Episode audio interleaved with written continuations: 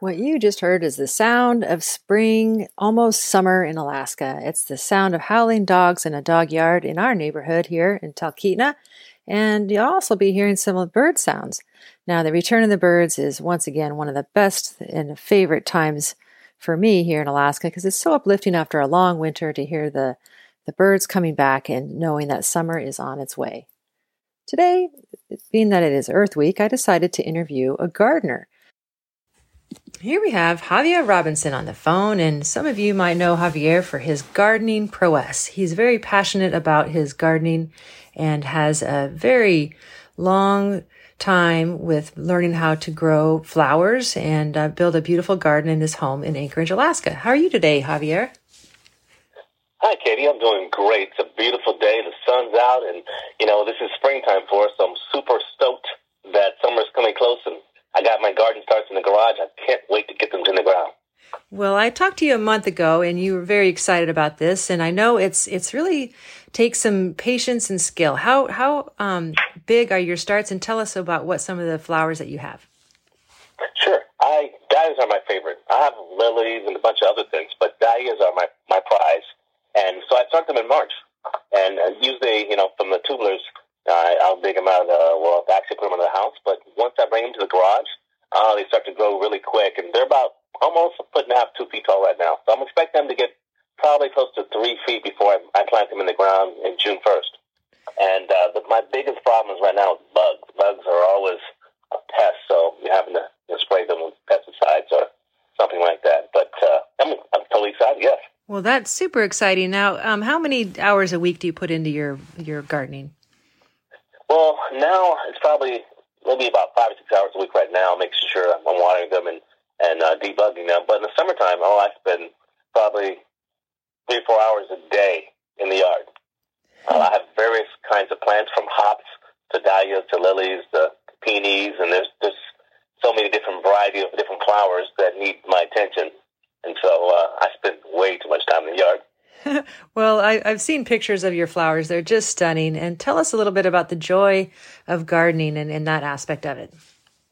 Oh, gardening is so much.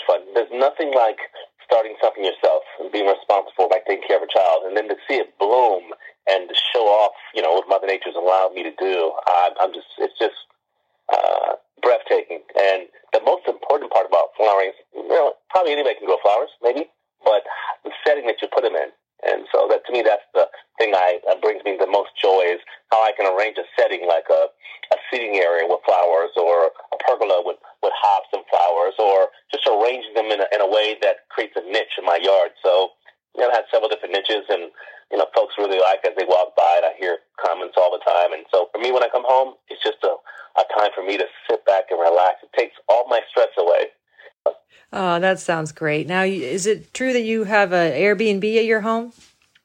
I do. Yes, in fact, uh, my garden is a feature of it. And so, uh, if you want a relaxing garden atmosphere, uh, staying in Alaska in summertime, oh, it's great.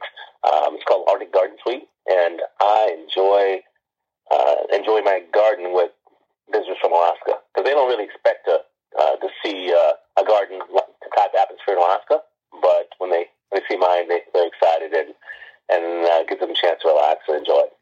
Well, that's a great name. Can you say that name again?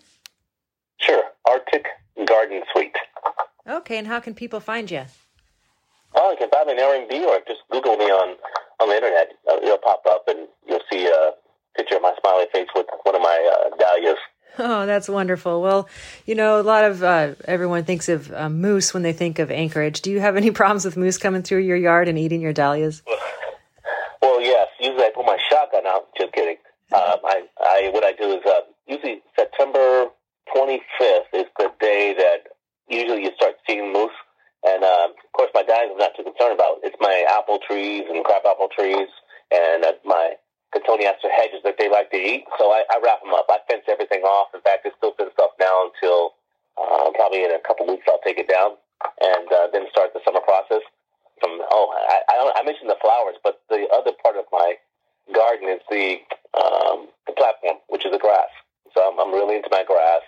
I'll, I'll mulch it, I'll, uh, which I do on a regular basis several times a week, and then uh, I'll thatch it in the early part of spring, and then I'll aerate it out again another couple weeks, and so it's a long process, and uh, it takes a lot of time if you're really into the garden effect, and you want that perfect look. So yes, it's terribly exciting and, and a lot of work too. But the moose, uh, they're not your friend when it comes to being a gardener. Oh, yeah, I bet so. Well, it sounds like you have a wonderful setting to relax and enjoy these long summer days. And do you have anything you want to add about it being Earth Week? Yeah, it's great. Earth Week is a great opportunity to just appreciate Mother Nature and, and, and focus on how do we take care of the Earth that's trying to take care of us. And so I appreciate folks who, uh, who keep that in mind and uh, the better air quality we have, the more garden, the more forest and trees and things like that help us breathe better. And it also looks better.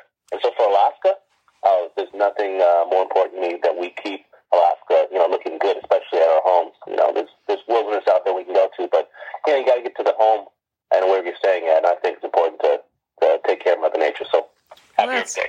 Well, happy Earth Day to you, Javier, and thanks so much for speaking with us here at All Cooped Up Alaska. My pleasure.